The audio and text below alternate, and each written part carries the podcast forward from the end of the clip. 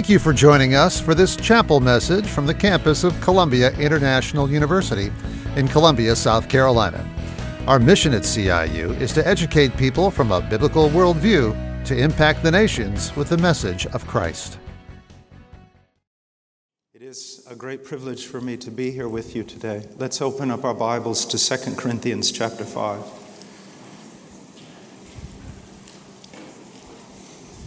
2 Corinthians chapter 5, verse 6. Therefore, always being always of good courage, and knowing that while we are at home in the body, we are absent from the Lord. For we walk by faith, not by sight. We are of good courage, I say, and prefer rather to be absent from the body and to be home with the Lord. Therefore, we also have as our ambition, whether at home or absent, to be pleasing to Him. For we must all appear before the judgment seat of Christ, so that each one may be recompensed for his deeds in the body, according to what he has done, whether good or bad. Therefore, knowing the fear of the Lord, we persuade men, but we are made manifest to God, and I hope that we are made manifest also in your consciences. We are not again commending ourselves to you, but are giving you an occasion to be proud of us, so that you will have an answer for those who take pride in appearance and not in heart. For if we are beside ourselves, it is for God. And if we are of sound mind, it is for you. For the love of Christ controls us, having concluded this that one died for all, therefore all died. And he died for all so that they who live might no longer live for themselves, but for him who died and rose again on their behalf. Therefore, from now on, we recognize no one according to the flesh, even though we have known Christ according to the flesh. We now, yet now, we know him in this way no longer. Therefore, if anyone is in Christ, he's a new creature. The old things passed away. Behold, new things have come. Let's pray. Father, we come before you in the name of your Son. Do we give you the praise and honor that your virtue draws from us? All things are from you and through you and unto you. Oh, dear God. So many words, so little power, so many sermons. But oh God, help us today. That this might leave a mark, oh God, on eternity. Please, for the honor of your Son. For Him, for Him, Lord, do this thing. In Jesus' name, amen. Verse 6, Paul says, Therefore, being always of good courage,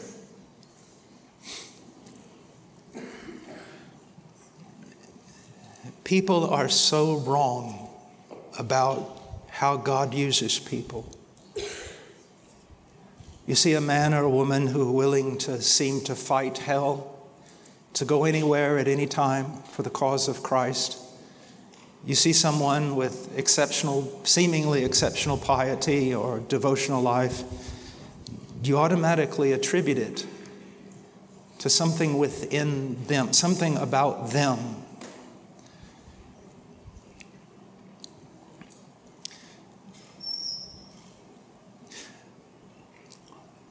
One time I was in, in the Pacific Ocean off the coast of Peru, and uh, we were surfing. I was attempting to surf, and it was a red flag day, and I was I got out there and I realized I was way over my head, but I heard someone behind me coughing. It was a young man about that big. He was on a boogie board and I, he was drowning. And so automatically I thought, I'd go over there. And then, right when I was about ready to reach his, his board rope, I realized if he grabs a hold of me, he'll kill me.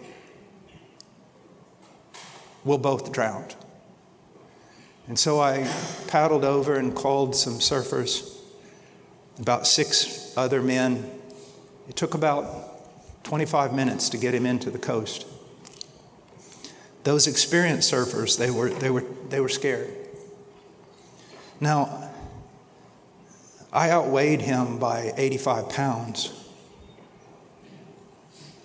On land or anywhere else, I, I could have taken him out with one arm. What was going on? In that water, he could have drowned many of us. From where did his strength come? Was it physical? No. Was it strength of will? No. What made him so dangerous, so strong? It was sheer need. He knew he had nothing. He knew he had no strength, no hope. He knew he was going to drown, he knew he was going to die. And it was that realization of his utter and absolute weakness that would have caused him to cling on to another man, a man three times his size, with such strength that he would have drowned him. That is true spirituality. When you see men or women who are strong or pious or seem extraordinary, you automatically attribute it to something in them, some strength. And that's not at all the case. They have recognized their utter weakness, their utter inability to please God, their utter inability to serve God, their utter, utter inability to stand against sin. They have absolutely nothing except the wisdom of God's word and the power of God's spirit. And that's what causes them to walk so close to Christ. It's not their strength, it's the recognition of their weakness. And if you sit there and say, Well, I don't walk so close, maybe you have not recognized your weakness and your need of strength. I have served Him for almost four decades. Every year, I have a greater recognition of my weakness, of my inability. I have nothing. I have contributed nothing to my salvation except my sin. I have no wisdom. I have no strength. I have no power. It is only Christ and Christ alone. When you look at Paul or Peter, think these magnificent statues and examples of faith, of discipleship. You see, for Peter, to lead up that apostolic band. In God's providence, he had to fall. Or he could have never led.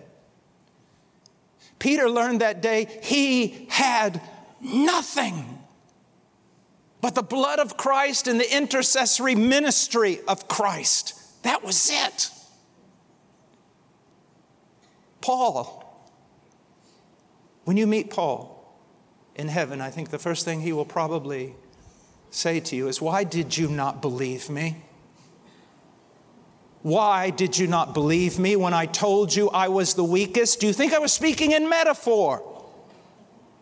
Do you think I was just overly pietistic? Take me at my word. I really was the weakest. But you seem so strong. You don't get it. You don't understand. To the degree that God will use you, He will break you. I used to sing a song to my children when they were little and wouldn't go to sleep from Keith Green. My son, I am weak and I'm trembling. For the Lord I am always remembering. For what a strong shepherd holds you in his arm. He will break you and make you his own. The famous preacher Jowett wrote a book, School of Calvary. To the degree that God uses a man or a woman, they must suffer. And they must suffer in order to recognize their absolute need of Him, that you have nothing but Him. And then in that weakness, God shows Himself strong. Now, in verse 6, Paul says, Therefore, always being always of good courage. So when we think being always of good courage, we're thinking of this manly, virile type of courage, you know, just fearlessness. I want you to think more in the terms of encouragement. I want you to think in the terms of hope. I have lived this life a long time. And I have bore with many things. And I can tell you, the greatest of all enemies is hopelessness. And hopelessness comes from either taking your eyes off the God you know or not knowing the God you should. It is hope. It is hope that every sanctified desire will be met in Him. Every wound, every weakness, every sin will be done away with in Him. It is that that propels a man or a woman to serve Him. Therefore, being always of good courage, he says, and knowing that while we are at home in the body, we are absent from the Lord. What you need to understand is this is not it. This is not it. This is not the end. This is not the thing to live for. You need to recognize something. The reality is, we are here and we are not yet home.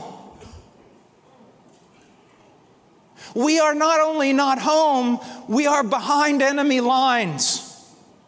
Not only are we beyond behind enemy lines, we're in a body that sometimes acts as a body of sin that fights against us. So, so don't think it like uncommon or unusual when everything, everything is coming against you. Not just from the outside, but from the inside. Not just human, but demonic. It's all coming against you. Realize you are in a war zone. This is a battle.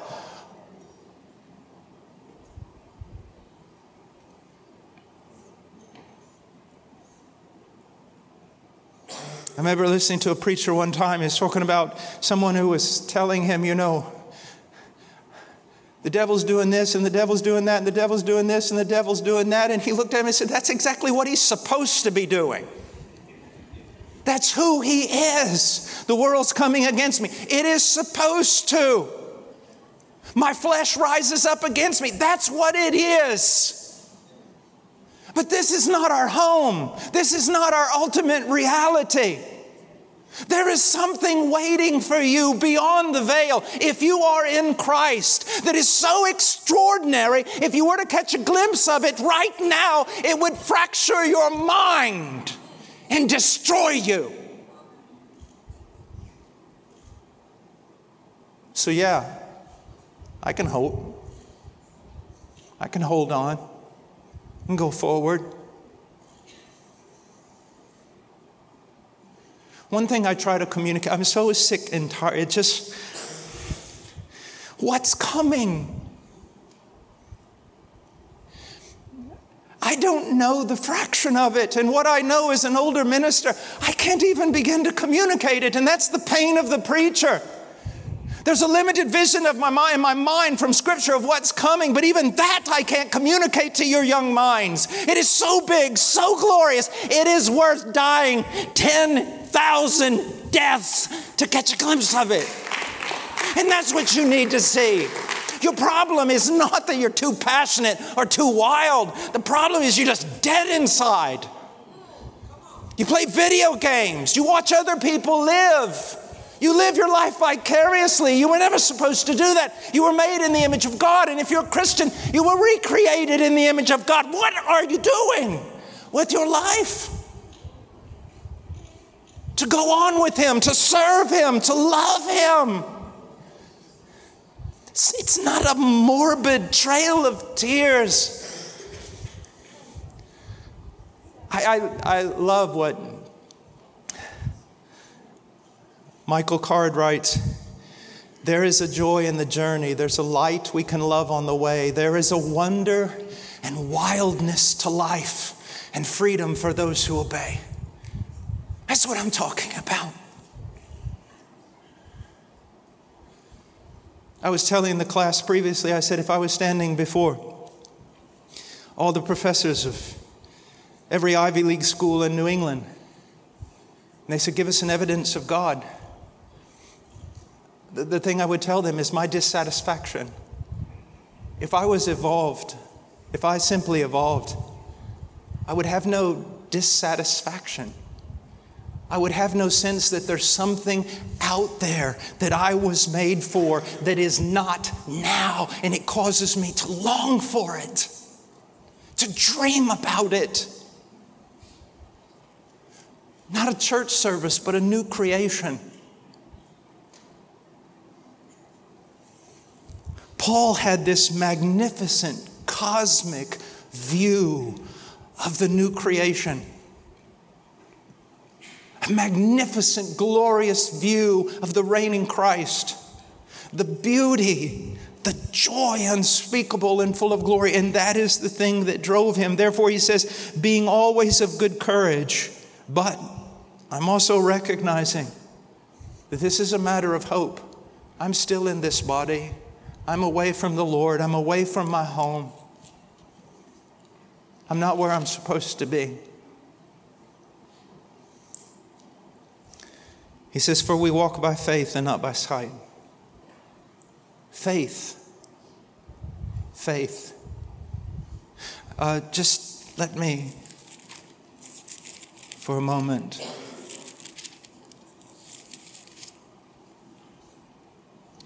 Now, faith is the assurance of things hoped for and the conviction of things not seen. I can turn this into an absurdity if taken out of context. Faith is the assurance of things hoped for. I've always hoped to fly, unaided, to fly. So faith means I have the assurance that I can, well, I, I think I can fly. So I go up to the top of this building and I jump off. I have the assurance I can fly and I act on it. Is that faith? Conviction of things not seen. I've never seen anyone fly, never. But I have the conviction that I can, and so I climb up the building and I jump off again and I die. Is that faith? No, that's presumption. Faith is an absolute impossibility apart from the revelation of God. Faith is an absolute impossibility apart from knowing what God has said in the scriptures. Do not kid yourself. Faith is not some philosophical leap into darkness. It's not even some philosophical leap into an undefined light. Faith is standing upon what God said. And the only way you're going to make it through this Christian life. The only way you're going to be able to serve Him as He ought to be served is if literally, like John Bunyan, when they cut you, you bleed the Bible. It's the Word of God. And not just the principles of an ethic. Christianity has an ethic, but it is far more than an ethic and a morality. It is a person, it is a relationship, it is life. It is life. We walk by faith. And as you grow older, and as you know God in His Word, and as you experience His providences, I can assure you that little by little the world, this world starts to fade a bit,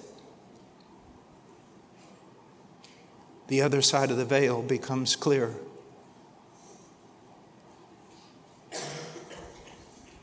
Scripture. Scripture. Don't tell me that you're like the man on the surfboard and you're utterly dependent upon Christ if you're not utterly dependent upon Christ's Scripture. For we walk by faith, not by sight. We are of good courage. There it is again. I want you to know that the greatest battle that I believe you'll have as a Christian is discouragement, discouragement, discouragement.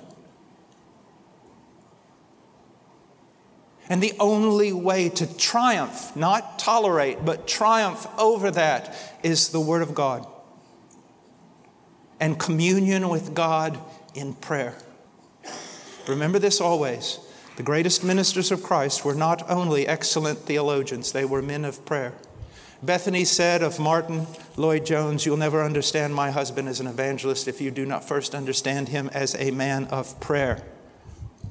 Whitefield was a man of prayer. Wesley was a man of prayer. Amy Carmichael was a woman of prayer. We have a lot of young theologians today are little more than parrots repeating what they have not experienced, but what's been taught them. If your theology is going to become real, it's going to become real on your knees. In prayer. He says, We are of good courage, and I say, prefer rather to be absent from the body and to be home with the Lord. Here is a man who had caught a glimpse, a glimpse of Christ. He had caught a glimpse of future glory. And that is what propelled him.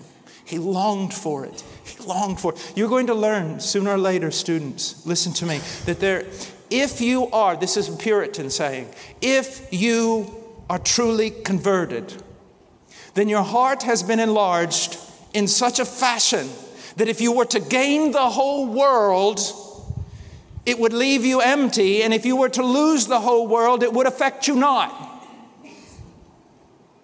And I can tell you, young people, you, you, can, you can even in the ministry have success and it will not satisfy you. You can marry the most beautiful woman, the most brilliant man. It will not satisfy you. If you are a Christian, I hear people say all the time, you know, your husband compliments you, your wife compliments you. If, if your husband fulfills you, your husband completes you, your wife completes you. If your husband or your wife can complete you, you're lost. You're not a Christian. Only Christ can complete you. And furthermore, if you put that burden on another human, your marriage is going to fall apart. No one can satisfy you. Your heart's too big. But know this you can even be in a good school, but if you're not practicing personal devotion, that bigness of heart, even if you're a true believer, will start to shrivel some. Paul was inflamed with what was coming. so far beyond what your little brackets have created. It's not clouds and harps. It's not eternal church services. It's life and joy and completely sanctified wildness.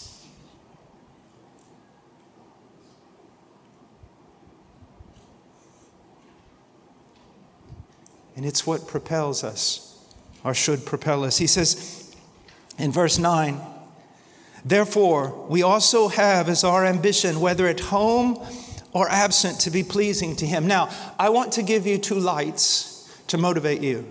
And I want you to understand that just like in creation, there was a greater light and a lesser light. I'm going to give you a greater light and a lesser light, I'm going to give you the lesser light first.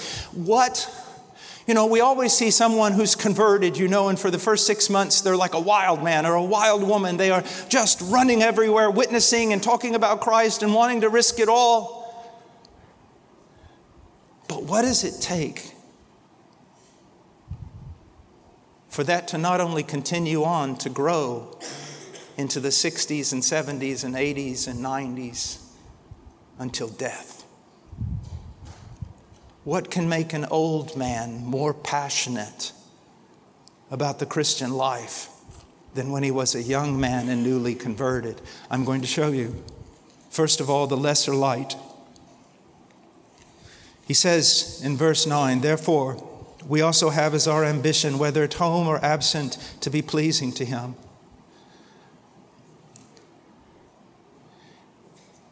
Everyone in heaven, all they do is thinking about, they think about pleasing Christ. And they do please Christ. And you may say to yourself, I can't wait to get there. No, no, no. Paul says, I want that now. I want to be pleasing to Christ now. And he said, It's my ambition.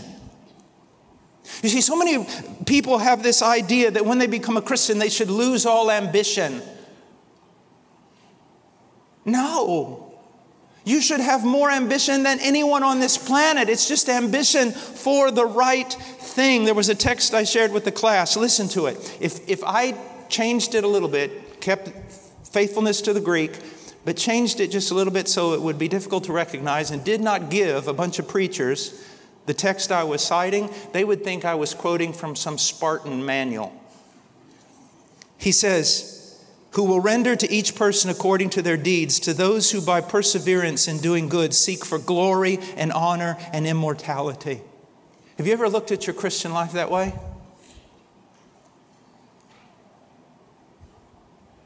You see athletes just fighting for, you know, see boxers and baseball players and this and that and Olympians. You see people chasing after wealth and they're just chasing and chasing and chasing. It's their ambition, their ambition. Paul was ambitious. He was far more ambitious than any secular mind you could ever imagine. But he was ambitious. He was seeking for glory, honor, and immortality before Christ. To stand before him one day knowing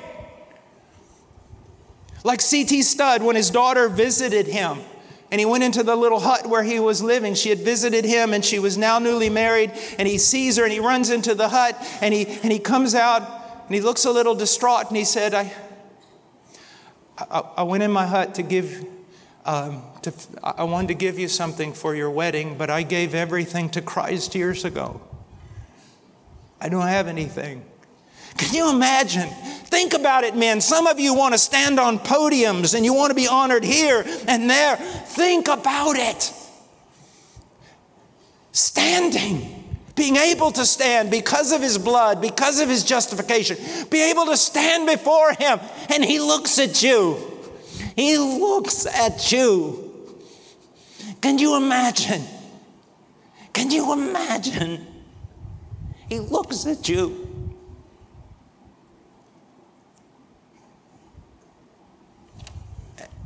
And he says, Well done. Well done. What, what else you want? What do you, what?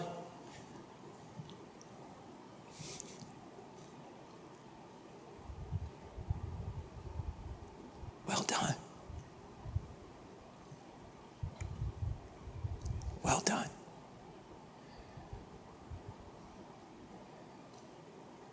Well done. Really? yeah, well done.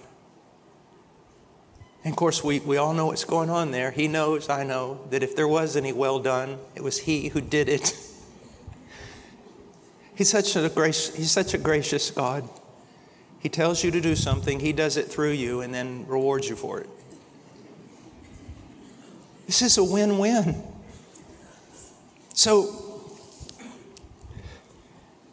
we must all appear before the judgment seat of Christ. I don't, I can't figure out theologically, and I'm not sure anyone else can, how this actually works. Because you will lose your mind if you look in the mirror of God's Word and you see yourself as you are, and you think that you would be judged in any way with regard to your works. We have to look at this passage knowing that we stand before God perfect, not just forgiven, but righteous because of the life and death and resurrection of His Son. We must look at this passage in light of that as believers, and yet somehow, as believers, we will stand before Him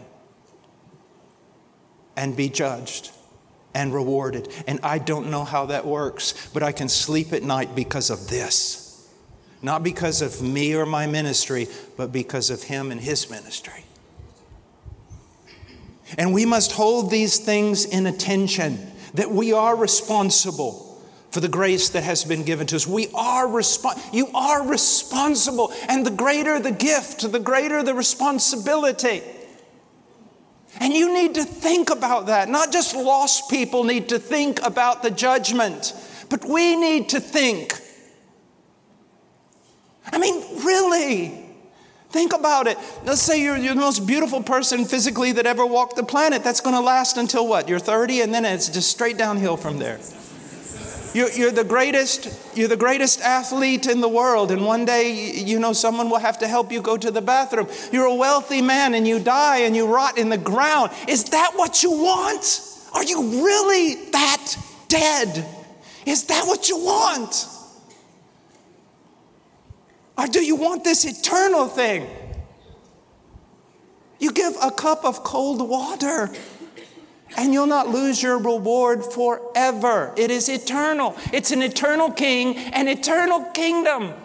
I see all these people fighting about politics, and I suppose that's important to some degree. It's all for no matter what happens, if a good regime comes, it will then be countered by another that's bad, and, and eventually the whole thing goes downhill. And if you don't believe it, study history. I mean, there are men, and I praise God for them, who built the country, died for the country, and everything, but the country's going to be lost sooner or later. You can't even live for countries because it's temporal. You live for a kingdom that knows no end, that glory only increases, it doesn't fade. Heaven and the new earth, they're not static, they're dynamic. We go from glory to glory. So, one of the great motivations is yes, I will, I will give an account for my gifts. Not just spiritual gifts, talents. I teach my boys when they were little, I would go, one. And this is what they would say If we're strong, we've been made strong to help the weak. Two, if we has had the opportunity of an education, we help those of our brothers who have no opportunity. Three, if we have wealth, it is for our brothers who have none. This is why we live. Our gifts, our talents, our opportunities. You think when you fluff off in a class, you're just fluffing off on a class? No. you are despising privilege. Not that a professor gave you or even your parents gave you, that Christ gave you. Do you see that? So, what is one of the great motivations? It is a solemn motivation that we will stand before the judgment throne of Christ. We'll be held accountable for our gifts, for our talents, for our opportunities, for our privileges. But now there's a greater a greater light. We can't obviously preach this entire text, but there's a greater light that eclipses the one that I just gave you. That was the moon. Now we're going to look at the sun. Paul says in verse 14, For the love of Christ controls us.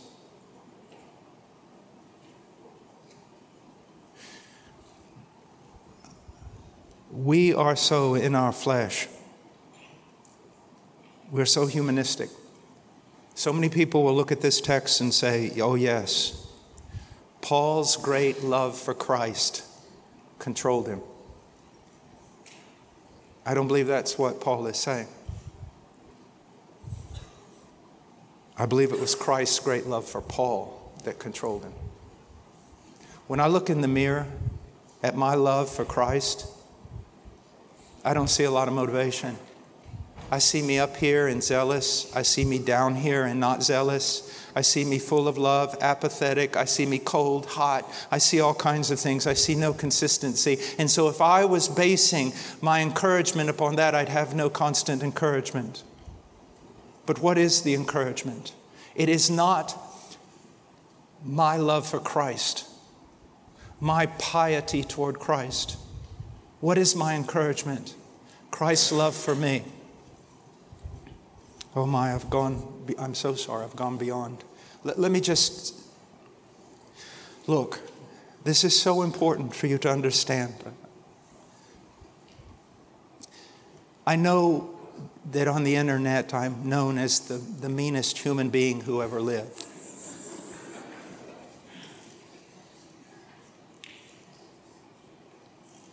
This is what I've always known the greatest need of the Christian is to comprehend your greatest need, your greatest need is to comprehend how much Christ loves you.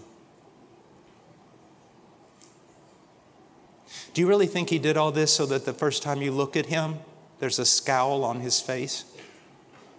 You need to understand, he will be more joyful to see you than you will be to see him. He finished all that. And I want you to know that it isn't judgment, it isn't condemnation, it isn't that he's going to frown. That is not my motivation. No, that will kill you. There is some medicine, there's a medicine that is so much stronger. It is coming to a greater and greater understanding of the love of God. And the more you understand how much God loves you in Christ and what He did for you through His Son. If you would just grow in that, everything else would take its place. It's not how much you love Him, it's how much He loves you. And as you grow in that and you see it, it begins to take hold of your life and you become a prisoner. You have no place to go but to Him. Not because, oh, you love Him so much, it's because He loves you so much. If you see a man who is extraordinary in his love for his wife, extraordinary, what do you say? What do you do? How do you respond to that? You go, oh, what an amazing man, don't you? You're so silly and blind. You're missing the point. You see, maybe he's not extraordinary at all. Maybe he's even less than normal. But what you're seeing, the cause of this passion in his life, is not that he's extraordinary, it's that his wife's extraordinary. And her extraordinary beauty and virtue draws out of this ordinary man, or even subordinary man, an extraordinary devotion. Do you see what I'm talking about?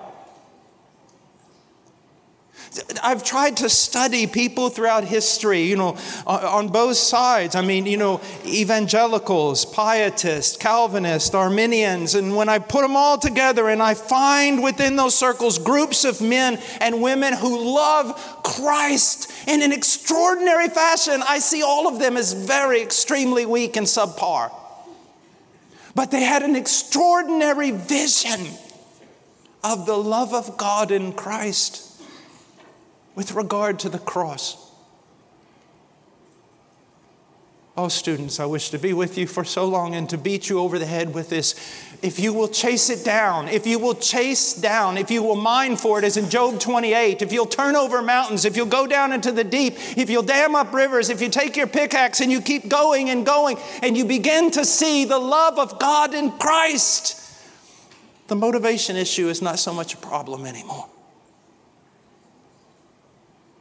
Now, being young, the problem will be a wisdom issue, but there will be motivation.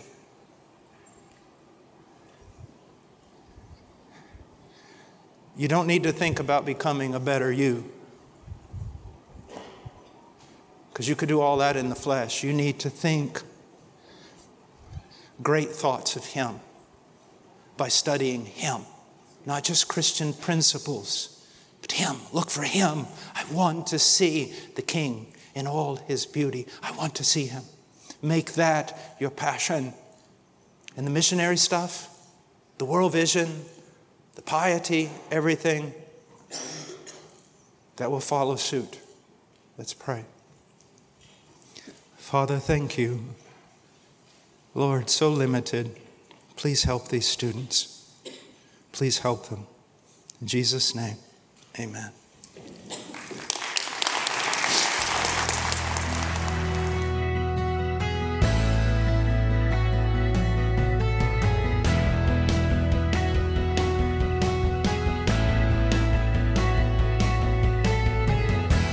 We hope you found this message a blessing to your life.